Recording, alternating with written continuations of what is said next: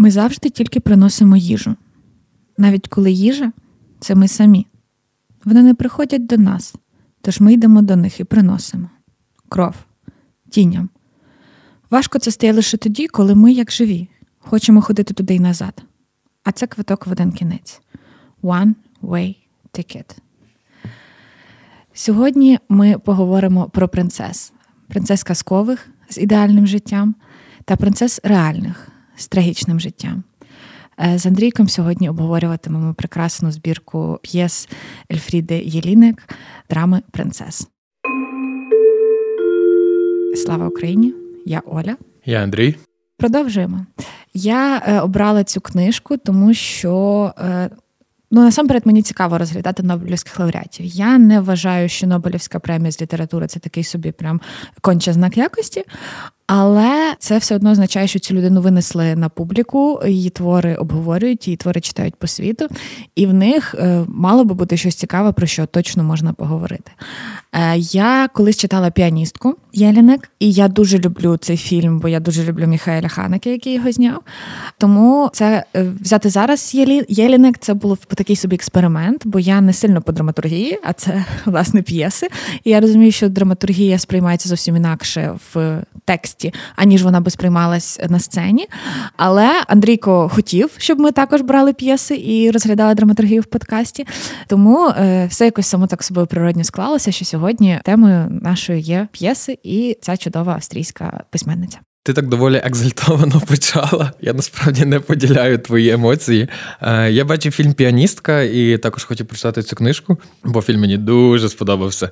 От, Але після того, як я прочитав Смерть і діва драми принцес, то навряд чи найближчим часом я це буду робити, тому що в мене навпаки, як ти от сказала про Нобелівських лауреатів, для мене це був саме знак якості. І Цього разу я трошки, мабуть, переглянув е, своє ставлення до них, тому що книжка видалася мені доволі незрозумілою. Про це ми все будемо говорити. Mm-hmm. Я не хочу спойлерити. Були й хороші моменти, тобто слухачі, не покидайте нас. Але е, буде критика і доволі конструктивна. Хоча моментами і буде і суб'єктивна. Тому будуть дебати, тому що я прочитала два рази, і наразі враження в мене позитивне. Ти серйозно ти прочитала це двічі? Так. Боже, я ледве ті нещасні 100 сторінок зміг прочитати е, раз. Це було дуже важко. Це було важко. От, власне, тому я прочитала двічі, щоб глибше якось це зрозуміти, перетравити краще. Бо якби це була книжка, не знаю, на 500 сторінок, навряд чи би я двічі її прочитала. Навряд чи, може, я її би навіть не дочитала, але сказала тобі, що дочитала. Але тут я вирішила, в мене був час, е, і я вирішила, що я все-таки перечитаю її, бо мені здалося, що воно того варте. Я все одно теж не до кінця її зрозуміла. Я розумію, що в е, тут купа якихось відсилок, і всі про це говорять критики, що її твори навіть з німецької на німецьку треба перекладати. Е, в неї купа якихось відсилок до якихось новин актуальних на момент написання творів її, і які можуть бути в наш час вже набагато менш відомі. Що в неї дуже багато гри слів мов мовної, тому перекладачам дуже важко з нею справлятися. І я розумію, що цей текст, якби там перекладачка не старалась, він не є таким прям аж повним відповідником того, що є оригіналом. І я розумію, що можливо мого якогось знання е, світу Єлінек і знання того світу, в якому це було написано. Його недостатньо для того, щоб на 100% зрозуміти. Але друге прочитання дало мені набагато більше якихось деталей, за які я змогла зачепитись. Добре, зараз будемо все розбирати. Давай коротко про сюжет. Я розкажу, як побудована книжка, бо там насправді нема що переказувати. Отже, книжка складається з п'яти розділів. Перший розділ присвячений білосніжці, другий розділ шипшинці це принцесі, яка вколола себе веретеном і заснула. Спляча, Спляча красуня Спляча красуня в нашій інтерпретації. Третій це була Розамунда. Четверта була це Джекі Кеннеді. П'яте була разом Інгеборг Бахман і Сильвія Плат. І остання це була принцеса Діана. Угу. От, і вони всі, всі ці героїні говорять, наче щастилища з якогось позаземного вже після своєї смерті. Ніби проживаючи життя постійно нон-стоп, коли їхні історії оповідаються. Дві з них є видумані, решта всі реальні. А ні, Розамунда ще наче вигадані. Три вигадані, Три вигадані. і, по суті, решта четверо там виходить. Так, та, реальні особистості. От І вони виголошують е, дуже довгі монологи, деколи самі, деколи є ще хтось інший з ними, і е, розкривають якісь е, екзистенціальні питання, намагаються зачепитись за них, доносять їх такою лавиною суцільною. І от Оля сказала, що це п'єса. І коли я це читав, я думаю, боже, бідні актори. Яким доводилось це читати. Це просто неможливо, як це запам'ятати. Ну там кожне речення е, дуже спорадичне, тобто може йти щось одне і зразу щось mm-hmm. інше. Тобто е, стиль саме написання, я вже перебіжу до цього, якщо я вже почав. Mm-hmm. Це щось стилі Семюела Бекета, ну тро, трошки іншого формату, але якщо наші слухачі знайомі, наприклад, з його трилогією, і особливо третьою частиною, яка називається Несказаний, це щось подібне до цього, коли просто асоціативний а, якийсь ряд думок виникає один за одним, і деколи навіть читачеві може бути незрозуміло. Розуміється тільки той, хто говорить, той, хто пише. Грубо кажучи, сюжету як такого в цих маленьких п'єсках немає. Там немає зачину, там немає якоїсь комбінації. Ну, є розв'язка в деяких, дехто там помирає, дехто там е, влаштовує банкет з кров'ю і кишками. Але це не можна назвати якимось природнім ходом речей, воно просто стається. І так, це більше роздуми екзистенційні. В мене виникла якраз минулого тижня подивилася, е, цього тижня подивилася фільм Барбі. І в мене виникла така супердурна асоціація з тим, як Барбі починає говорити про смерть, і з тим, як ці принцеси процеси, особливо ті, що вигадані, особливо ті, що живуть в цьому фантастичному казковому світі, в яких все ідеально. Вони ідеальні, їхні е, принци ідеальні, е, їхні королівства ідеальні. А тут вони говорять про смерть, про розкладання, про кризу его, про кризу всього на світі. Тому це в мене була така невеличка дурна, але паралель, що е, тут цей світ казковий, з нього зривається оця вся вуаль, така розмальована, красива, і показується тобі, е, що могло би бути з ними, якби вони були реальними жінками. І так само ми бачимо на прикладі реальних жінок, яких тут описують, в яких було в лапках ідеальне життя, які були е, там, де хотілося б всім бути, як, наприклад, принцеса Діана або Джекі Кеннеді. І показується, як насправді їхнє життя було. Паскудним і жахливим, і що ця вершина досягнення чогось там, статусу, грошей, е, не знаю, краси, вона не дає тобі щастя. Тобто, як я вже раніше сказав, всі ті принцеси переживають свої драми заново і заново, і настільки вони це роблять часто, що будь-що лишнє вже відпало, і з'явилася сама сутність речей, але вона вже аж. Навіть спотворена в цьому творі. Ну тобто вони не говорять якимсь прямим текстом тобі, от мені там було важко, от все це не так виглядало. Вони настільки тяжко це все висловлюють, що моментами я не розумію. Наприклад, розділ про Розамунду я нічого не зрозумів. По-перше, там треба знати контекст mm-hmm, цієї так, історії. Так, Вона якась там принцеса кіперська. Тобто я спочатку подумав, що це Розамунда історична особистість mm-hmm. середньовічна, але це була не вона, а була оця інша героїня написаного е, твору німецького романтика. Без контексту там нічого не зрозуміло. Абсолютно їхній весь діалог просто не тримався. І я такий, боже, чому я це читаю? Бо я вибрала цю книжку, а ти не маєш права відмовити. Ну, та ясно. От. Дуже багато пафосу.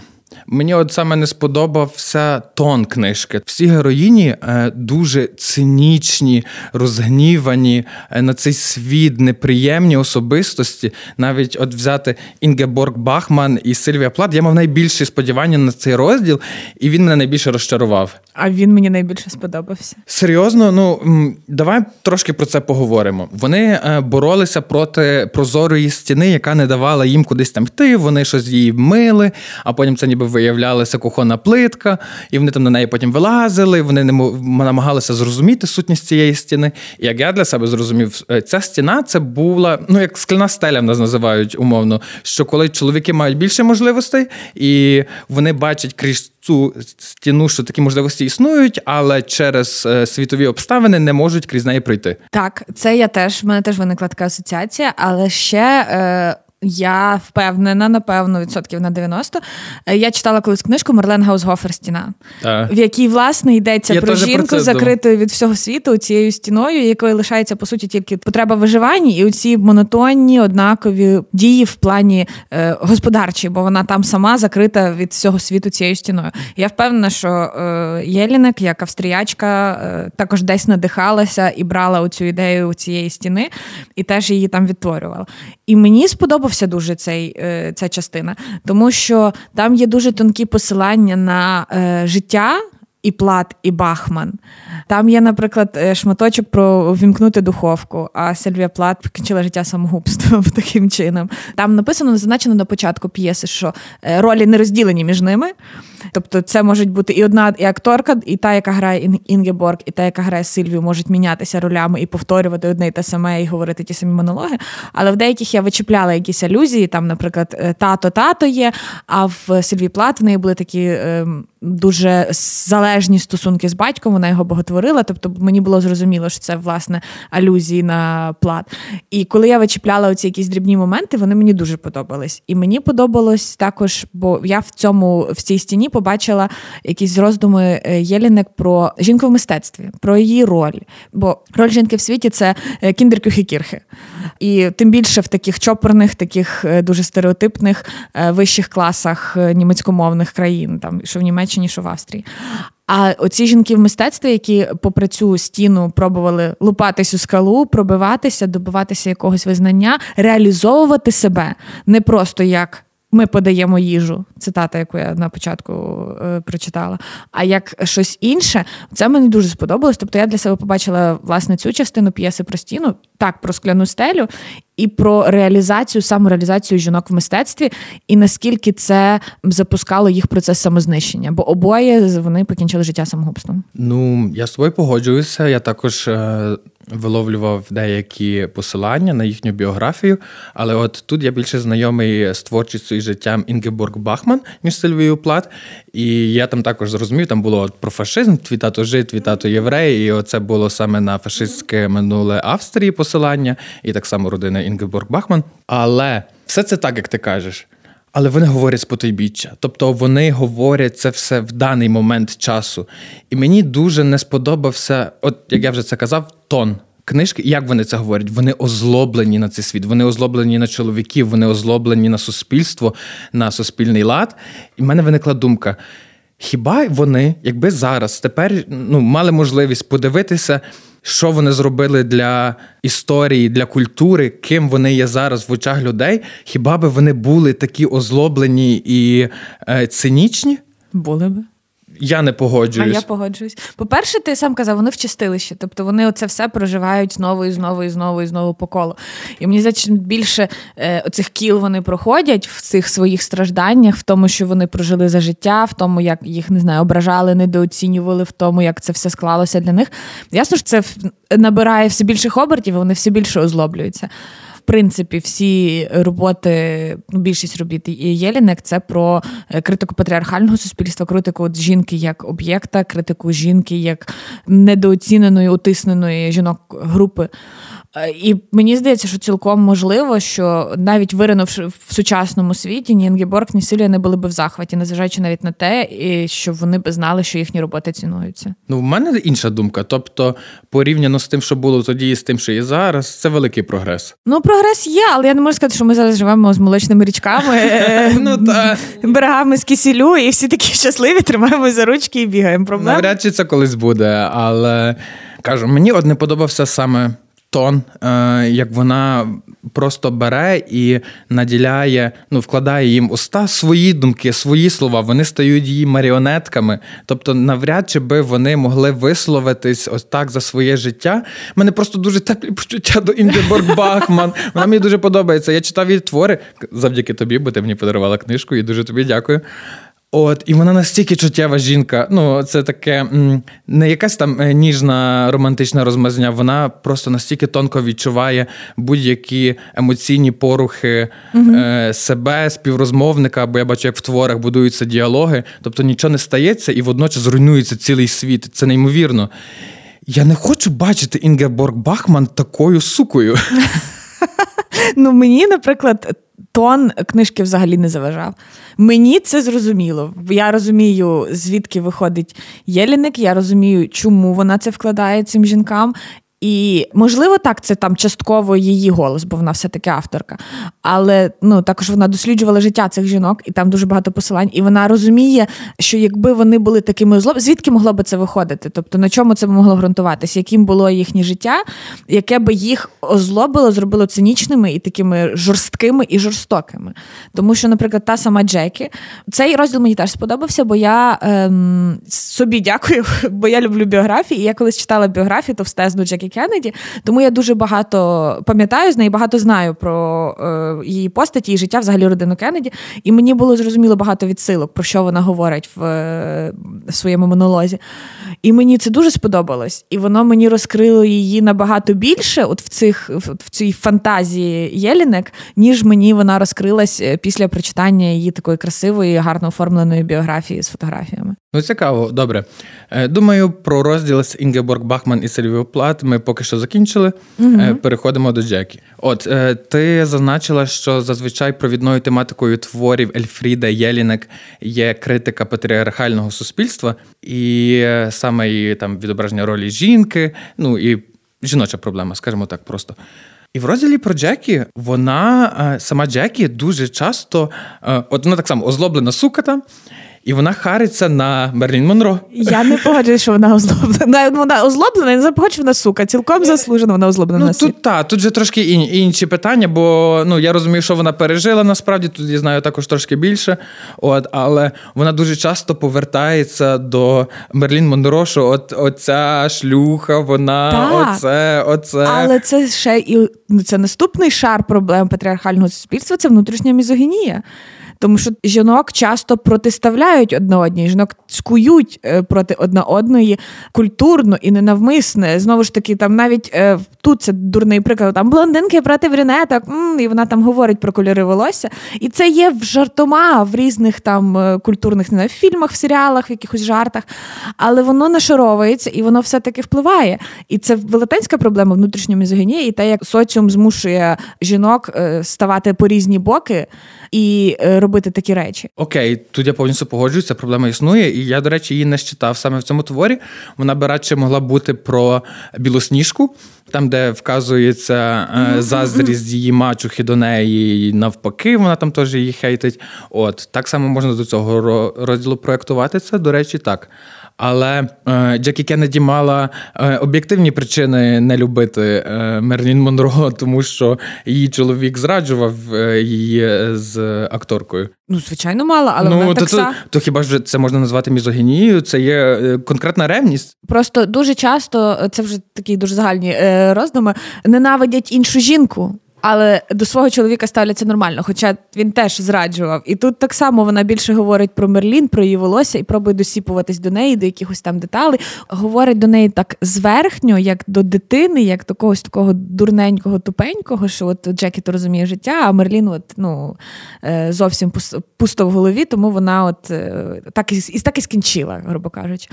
Але от до е, Джека вона про нього говорить, про про Кеннеді, про чоловіка свого, але там немає от такої ж е, е, жовчі в його сторону, як, наприклад, в сторону Мерлін. Хоча він е, абсолютно так само винен в тому всьому, що сталося між ними трьома, скажімо так, ніж Мерлін. І він зраджував взагалі все життя, тому там набагато більше питань до нього, ніж до тої самої Мерлін.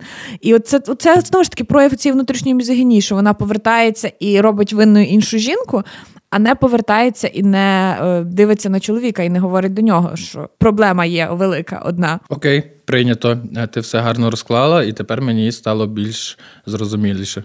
Але так, ну частинка про Джекі мені дуже сподобалась. Мені дуже сподобалось, бо коли говориш Джекі Кеннеді, згадуєш стиль одягу, там її костюми, той легендарний рожевий костюм, е, на якому там були шматки мозку, крові, черепу і чоловіка, коли його застрелили.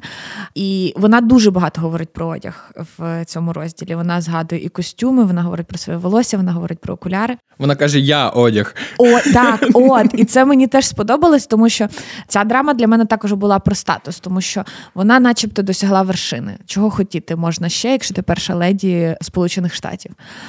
Але е, вона сама розуміє, що вона нещаслива. Вона сама розуміє, що вона віддана на поталу публіці. Що і те, що віддано на поталу публіці, це навіть не сама Джекі, бо її створили, її зліпили як е, майбутню е, першу леді, майбутню таку ляльку, е, яка по наповненню вона не могла ні сама себе наповнити, бо вона не знала чим, і її ніхто не наповнював. Тому вона була цим таким образом в красивому одязі, і вона тому говорить про це. Бо це єдине, по-перше, що вона могла контролювати в тому житті, це свій зовнішній вигляд. І це єдине, за що її цінували, за що її справді визнавали, і де про неї могли говорити.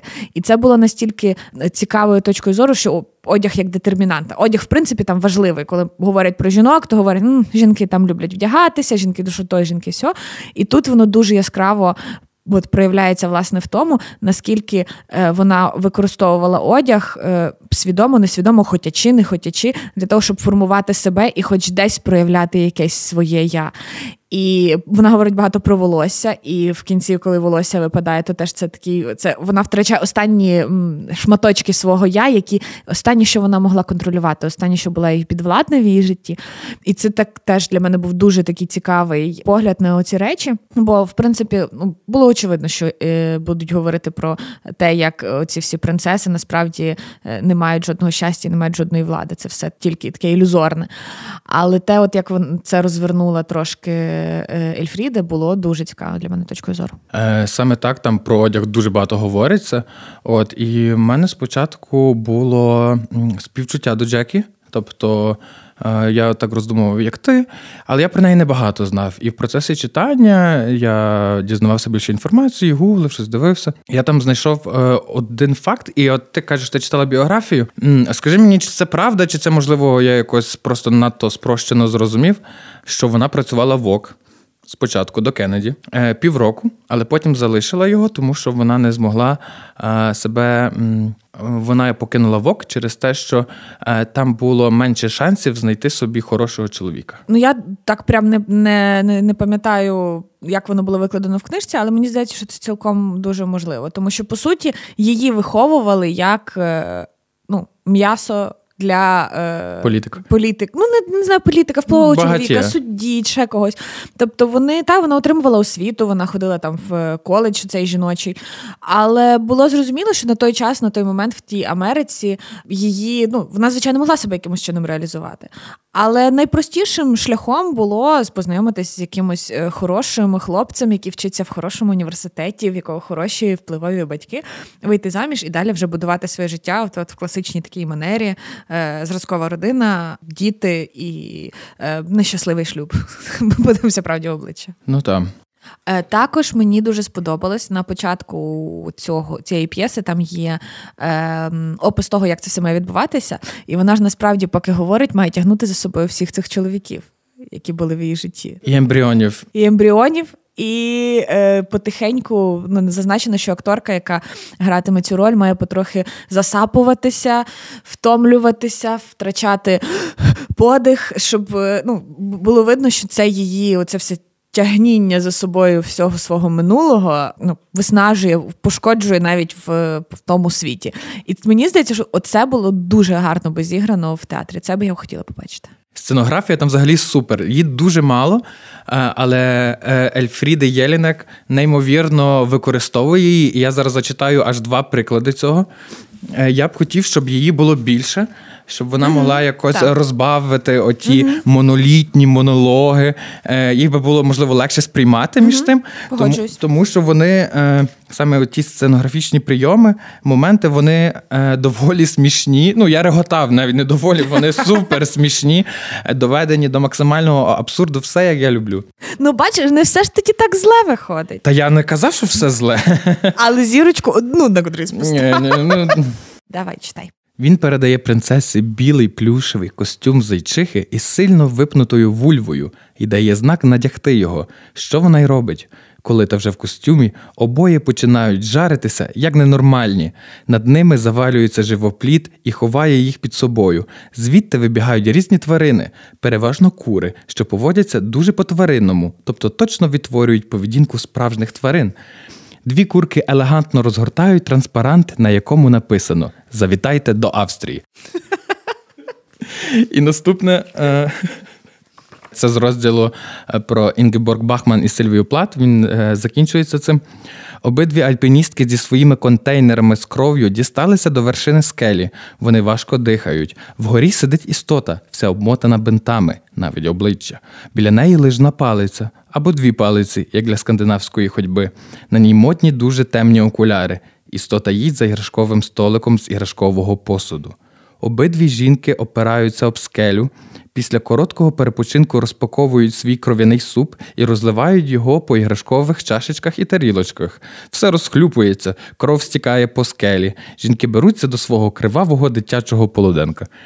Це дуже весело, я би подивився на таке в справжньому театрі. Ну, мені сподобалось. Мені оці частинки сценографії, що більше трошки розкривали це все. І е, підкреслювали те, що хоче сказати Ельфріде. І де, Хоча деякі мені не були зрозумілі.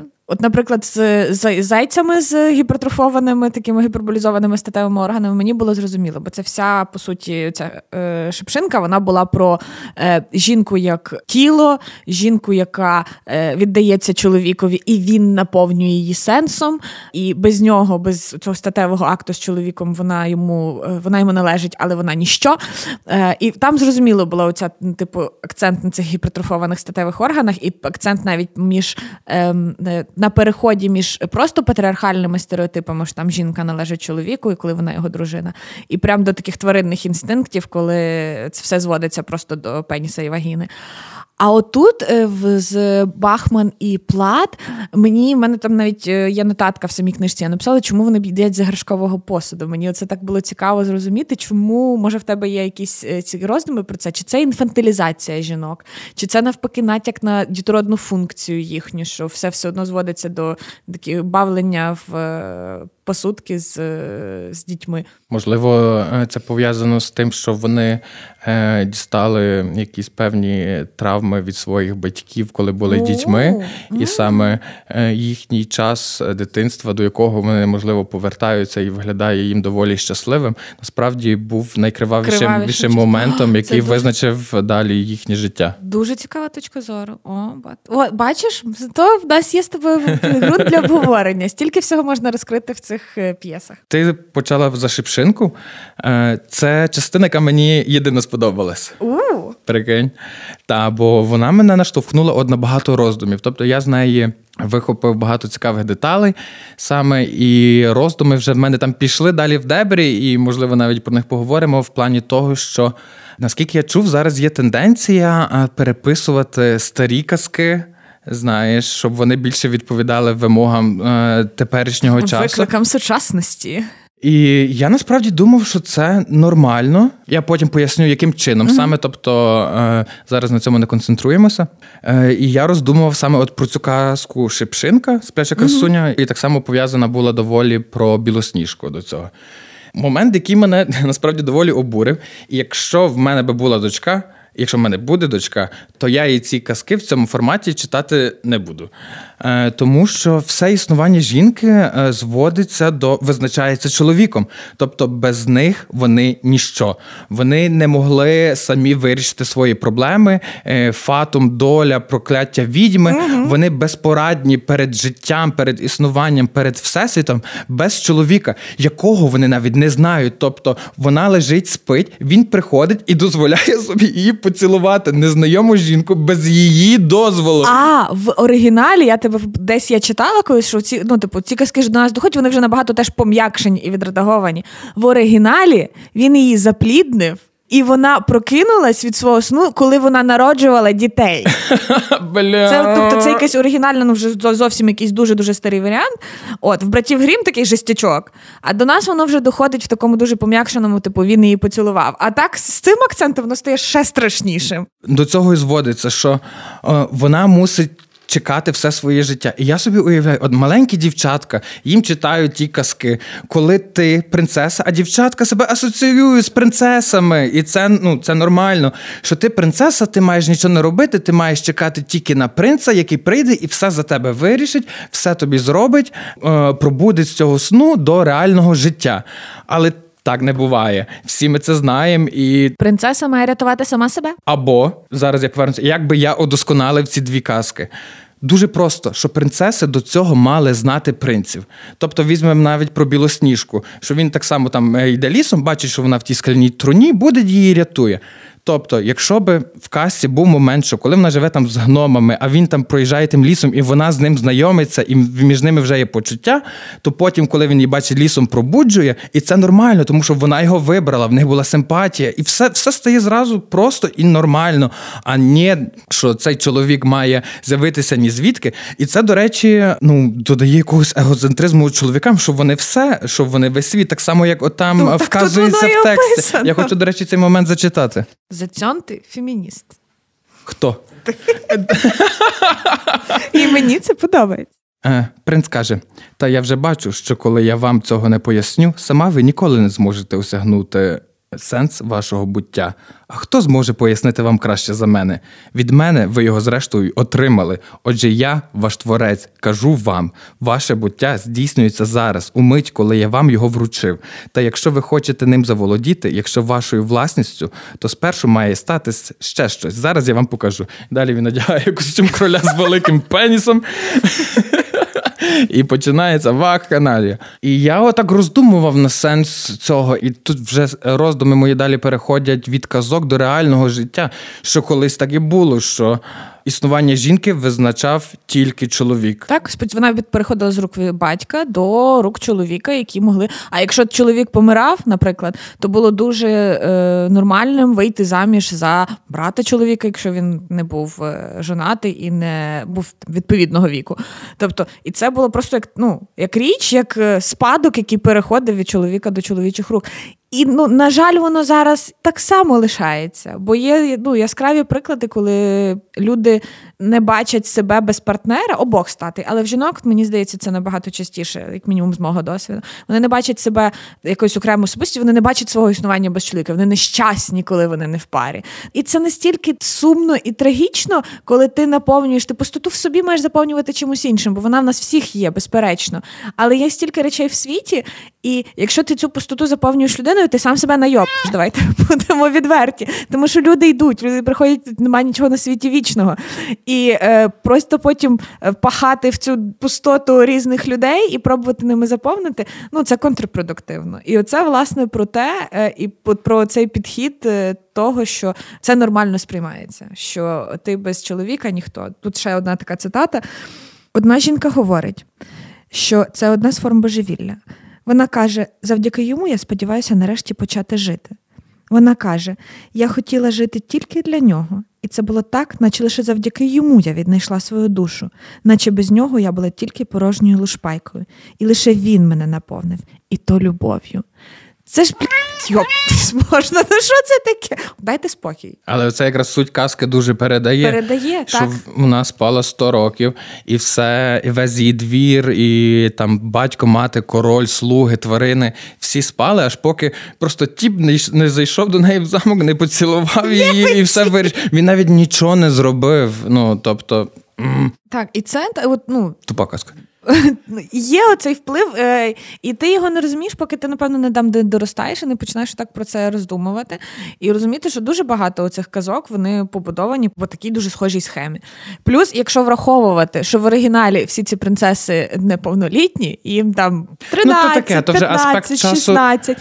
Ну, це аспект часу, але це все одно ну, нездорово, бо себе з цими принцесами асоціюють малесенькі дівчатки. Ні, ні, ні, ми мав на увазі аспект часу написання тих казок. Так, Тоді це було прийнятно. Ну, було прийнятно понятно, але ну воно ж переноситься і зараз. Тобто ми не говоримо, що білосніжка це 30-річна бабєра, як я. Вона все одно юна солодка квіточка, яка до якої приходить якийсь чувак, і чувак стає часто старший, і просто ліпить з неї для себе когось, кого він хотів би бачити. Ну цікаво, коли мені в дитинстві читали казки, то ну я собі не уявляв, що ті принцеси діти. Ну вони для мене, ну навіть зараз, як я читаю казку або чую про неї, то в моїй уяві це якраз е, 18-річна, цілком повнолітня юна дівчина.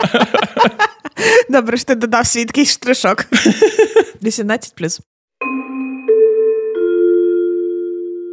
Ну що, переходимо до біографії? В'йо. Отже, Ельфріда Єлінек народилася в Австрії е, в 1946 році. Її батько був е, соціаліст єврей з Чехії. а мати румунсько-німецька аристократка. Ну так, вона з такого з хорошої родини. Та. Та, та, та. Католицької і дуже релігійної. Е, батько зміг пережити Голокост. Е, тому що він працював на важливому стратегічному хімічному заводі, mm-hmm. але багато її е, родичів з батькового боку загинули. Мати хотіла виховати свою доньку як музичного вундеркінда, mm-hmm. генійку, і тому вона віддала її вчитися на е, фортепіано, альт, блокфлейту, скрипку і мож... віолу, орган. Ну там, там був повний фарш, повний набір всього, що можна. Самого дитинства, так. Потім вона вчилася в консерваторії е, на органістку саме, бо хотіла відповідати материнним стандартам. Е, після того навчилася в університеті на Історію мистецтва і драматургію вивчала, і в неї стався нервовий зрив. І я також потім ще читав, що це було навіть пов'язано з агорафобією, угу. боязню відкритих просторів і натовпів. Після чого вона мусить провести цілий рік вдома в ізоляції під опікою батьків. Зрештою, вона може виходити, але теж тільки в супровіді батьків. Саме тоді вона починає писати. Провідними темами, як ми вже говорили в її творчості, завжди були це доля жінки, навіть не доля жінки, а позиція жінки в соціумі, ставлення соціуму до жінки, як патріархально-капіталістичне суспільство ламає жінок і перетворює їх на об'єкти. Як загалом в капіталістичному суспільстві ми будь-що робимо продуктом. Наші емоції, наші почуття, все стає чимось, що продається і купується, а не просто чимось природнім, тим, що відбувається саме собою. Вона також багато пише і критикує Австрію за дуже слабке визнання своєї провини е, під час Голокосту, і цього всього вона дуже себе ідентифікує своєю єврейською кров'ю. Навіть я десь читала, що вона казала, що ем, коли її спитали, чи її переклади англійською підуть там в Америці, вона каже: так, звичайно, бо мені здається, що вони зрозуміють мій е, моє почуття гумору, мої жарти, е, таку мою єврейську вдачу. Бо в нас е, всю нашу єврейську культуру винищили, тому тобто, австріякам власне трошки важко зрозуміти саме цю частину моєї творчості, саме цей такий аспект. Ну, в Австрії відверто недолюблюють. І навіть звинувачували в держзраді там в 90-х, е, коли був при владі е, доволі правий уряд, угу. І вона там висловлювала якісь е, сво... радикальні ідеї. Радикальні ідеї, не погоджувалася з деякими діями, то її закидали, хотіли закинути навіть держзраду. Ну вона десь там була в комуністичній партії. Ну вона була до 90-х, до 90-х, але це вже пізніше. про цю ну, держзраду. Їй це теж часто нагадують, що вона там і комуністка, ну, вона і радикальна феміністка, і все, все, все все на світі. Коротше, весь весь фарш всього всього самого гіршого, що може бути в очах соціуму. Ну, Австрію вона постійно тільки е, поливає брудом. Тобто, навіть там в описі до книжки цієї, що в нас е, є е, є рядок з її любов'ю, дефіс, ненавистю до своєї mm. країни. От та вона така доволі одіозна персона, критики не не жалують її. І от тому, наприклад, питання от Нобелівської премії, що Нобелівський комітет він присудив їй цю премію, хоча вона не була фавориткою ніколи. І в очах критиків вона теж не є е, хорошою письменницею. Вони постійно її ганять за різні речі. І вона навіть більше, напевно, відома там, як е, в західному світі більше відома як романістка, новелістка. А власне на в себе вдома вона відома як драматургиня. Та вона австрійська Ульяненко. З агорафобією. Та ну більшість її творів звинувачують, е, ну називають порнографічними. Є оця тема, хто читав піаністку, або хто ну, навіть Та фільм дивився. дивився тема сексуальності, а навіть не просто сексуальності, а сексуальності такої, яка нам здається збоченою, цієї жорстокості в сексуальному плані людей одне до одного. Оцієї називаємо це битви статей, оцього powerplay, е, коли є хтось домінантний, а хтось підкорюється.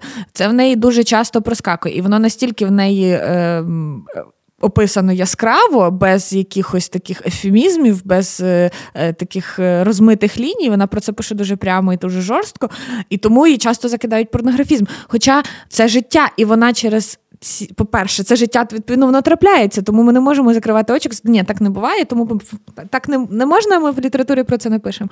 А по-друге, вона через це щось доносить інше. Вона не пише просто твір, лише би розказати, як хтось там з кимось е, в яких позах, яким чином. Вона через це доносить е, якісь свої е, точки зору і зриває оцей над, хоча не, не зриває, хоча б пробує надколупати оцей верхній шар такого пуританства, е, такого е, добро доброчестя, яке от є, що ми таке класне суспільство, не знаю, там австрійське, німецьке, ще якесь.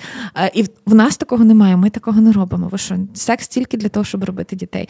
І це теж одна, напевно, з таких цілей її творчості. Це оцю суспільну доброчестивість, таку трохи збити і показати, що насправді ми всі люди, і за зачиненими дверима творяться страшні речі. Ще цікавий факт був е, в її біографії, що вона була однією з тих, е, хто підписав відкритого листа е, на помилування серійного вбивці Йогана Унтервегера. Коли він був в тюрмі, його звинуватили тільки в одному вбивстві. Я ще читав його біографію. Там просто жесть. Його мати повія, яка завагітніла, завагітніла від американського солдата. Потім її там ув'язнили через те, що вона щось там крала. Віддали дідусю. Дідусь заставив. Е, його красти в селі тварин е, по сусідах. Він провів майже все своє життя в тюрмах.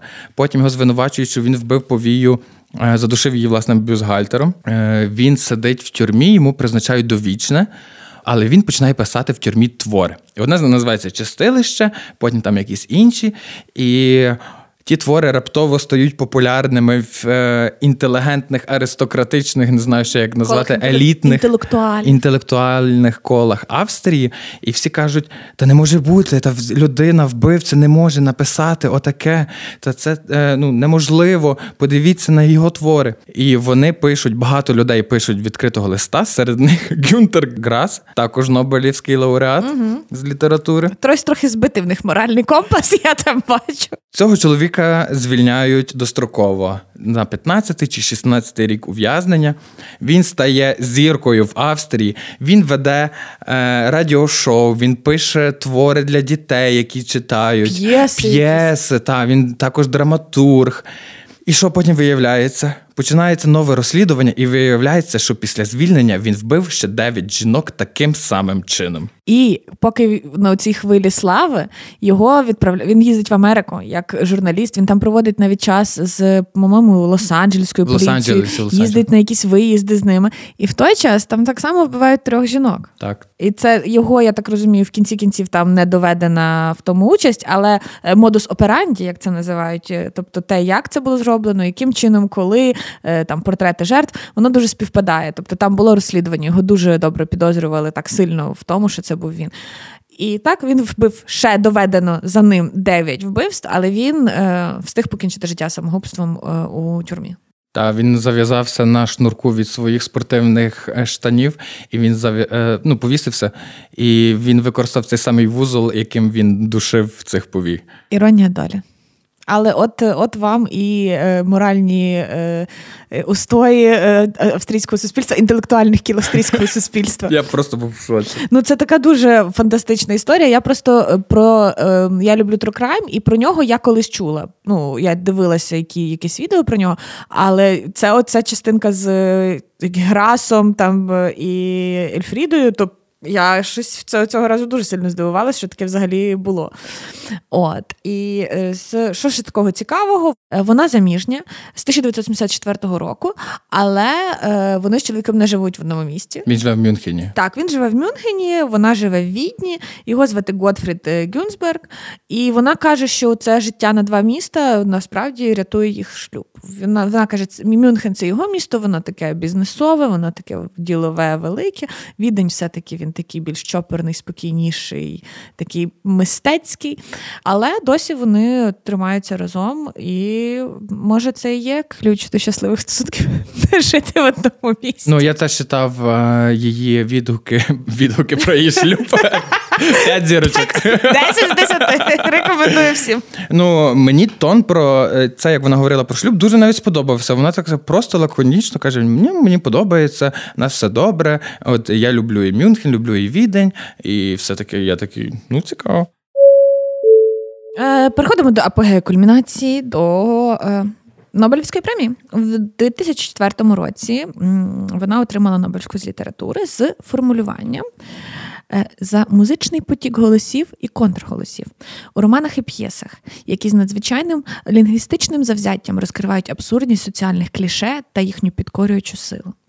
Ну наскільки відомо, я сподіваюся, всім е, Нобелівську премію з літератури не дають за якийсь конкретний твір, їй, їй дається сукупність усієї творчості. А е, Єлінек вона не лише романістка, не лише драматургиня, вона і лібретто пише, і якийсь відеоарт, і музичний арт. Тобто вона задіяна в дуже широкому спектрі різних мистецьких акцій. Тому я розумію, що це от е, їй така вручили за її такий великий вклад в австрійську літературу. І повертаючись трошки назад, в 2001 році ми вже згадували цей фільм Піаністка е, Ханеке. Обожнюю Ханеке. В нього такі вони страшно жорстокі фільми, вони не для слабкодухих, але вони прекрасні. І мені здається, що цей тандем Ханеке і е, Єлінек це match made in heaven. Я не можу уявити собі жодного іншого режисера, який би настільки тонко передав це в, в фільмі. Фільм страшний. Трієр? Трі... До речі, можливо. Хоча хоча мені здається, що тут вони культурно ближчі, мовно ближчі, і, можливо, якось. Е, хоча, можливо, і трієр, але Ханники прям для мене був ідеальним вибором. Фільм страшний, насправді, його дивитись дуже складно. І прекрасний. Він прик... ну, він прекрасний. Це не робить його менш прекрасним. Ні, ні, ну прекрасний і страшний. Тобто це не було заперечення того, що ти сказала. Але він не для слабкодухих, я б так сказала. Там доволі такі є е, і теми підіймаються неоднозначні вуаєризму і е, жорстокого сексуального поводження одним з одним, і за згоди і без згоди. От. Але е, він того вартий. Прекрасний Ізабель Юпер, дуже рекомендую. І я думаю, що, власне, напевно, е, вихід цього фільму він підвищив е, популярність цього роману і інших творів е, письменниці, і тому вона потім вже е, якось може трошки взлетіла в рейтингах е, Нобелівки і більш якось е, помітили. Тому що ну кажуть, що вона не була фавориткою. Ми про це знаємо через 50 років, коли скажуть, хто там ще номінувався поруч з нею. Але е, дуже я тішусь, що вона отримала цю премію, що про неї все-таки дізналися, бо мені здається, що е, в дуже багатьох випадках могли би її просто не перекладати. В Україні, наприклад, так точно, е, бо вона і складна в перекладі, і, в принципі, не не така супер аж популярна серед таких сучасних інтелектуалів. Ще цікаво, що постановка власне цієї п'єс, цих п'єс, які ми сьогодні читали, вони взагалі я знайшла, що перекладені на 18 мов. Я не знаю, чи це там 18 постановок було, бо, наприклад, там французькою можуть поставити і в Франції, і в Канаді. Але 18 мовами точно перекладено, і 18 е, постановок цих п'єс були по різним країнам. І найцікавіше відбувалося в Польщі. У 2015 році Давай. Вроцлавський театр хотів поставити е, драми принцеси смерті діва, е, але е, тоді якраз до влади прийшли більш такі правосторонні, скажімо, партії. І тогочасний міністр культури Пьотр Глінський він хотів заборонити ці. Це це було порнографія, бо це розпуста, бо в чесній католицькій країні такого робитися не може. І прем'єра все-таки мала відбутись, тобто, все-таки постановка була, але на прем'єру прийшли ем, е, лисі хлопці, е, теж е, правих поглядів, і там заарештували 12 людей, бо вони перешкоджали цій прем'єрі. Е, я так розумію, що прем'єра все-таки відбулась, хоча режисер потім е, отримував погрози, його будинок, чи то його, чи то його матері закидали помідорами. Тобто там була прям така е, контркультурна акція страшна. І цей режисер хотів закликати до того, аби цього міністра культури змістили з його посади але оскільки цей міністр культури належав до тої правлячої на той час партії, то ну. Е, походу, там нічим таки не закінчилось. Але така праведна католицька Польща, і це настільки іронічно, що саме про це Єліник і пише про ці зриви якихось таких е, пуританських е, покривал з людей, які показують, що тут ми такі доброчесні, ми такі хороші, ми християни, ми нічого не робимо. А за цим всім відбуваються типу, за дверима закритими страшні речі. І це дуже іронічно, що саме е, Пьотр Глінський просто довів її точку зору і просто підсилив лише її якісь речі, які вона хоче сказати, її посил, її меседж е, своїми діями з е, таким, що. Це чудово. Це просто е, абсурдна п'єса, яку би вона могла написати, написати. а і воно сталася в реальному житті. Так, так. От, Блін, але смішно, тому що там нема нічого аж такого щоб мало бути проти цінностей в лапках Ну, тогочасної здається, Польщі. Єдиний секс там е, секс кролів в костюмах. Ну там мені здається, десь я просто про це було, до речі, багато дуже статей, але там я це знаходила там в Гардіані. Тобто це не була типу суто така локальна польська якась тусовка. Тобто про це писали десь там. І Гардіан писав, що вони навіть просили коментарів е, міністра культури і режисера, який робив постановку, але ну вони відмовились від коментарів. Тобто, це щось було таке, що струсило е, культурний світ Європи старої нашої старенької. От. І що там, наче мали грати якісь порноактори. Що там вони десь на початку. Ну тобто я не думаю, що вони там прямо імітували статевий акт, Ну, ну, але вже напевно участь самих якихось там порноакторів вже обурила чопорне таке В театрі, на які держава дає гроші. А та та та і потім на наступний рік е, в два рази менше фінансували цей театр ніж минулого року. Це була культурна Поразка. війна. Страшне, страшне відбувається. Але чесно, знову ж таки, я дуже бачу, таке відбувається в нас. Е, не- Може, не з театраль. Точно пам'ятаю, що візартівські ЛГБТ короткометражки пробували зривати. Тобто, в нас теж є радикально налаштовані люди, люди, які налаштовані. е, Ну так, але це там вже міністр е, про це не, ну, не говорить свою думку. Тобто це вже така не- низова іні- Це робить. Оля показала дуже химерний тризуб. Е, Робив. Робив так, Фух, на щастя. От Е, ну так, все-таки в нас трошки краща ситуація, тому що це все-таки низова ініціатива. І навіть якщо влада того часу трохи закривала на це очі, це не була ініціатива згори. згори, згори щоб е, це відбувалося. Тому. Е, Завершимо наш цей доволі такий випуск, там де ми багато всього обговорювали. Контроверсійний, порнографічний. Назвемо його так. Ну, е, порнографічним ми його не назвемо, а наступний назвемо. Тому що, е, дотримуючись традиції, яку нам задав Бруно Шульц, а також слідуючи стопам австрійських письменників, ми будемо обговорювати твір, який називається Венера в хутрі, авторства Леопольда фон Захер Мазуха. До побачення! Побачення.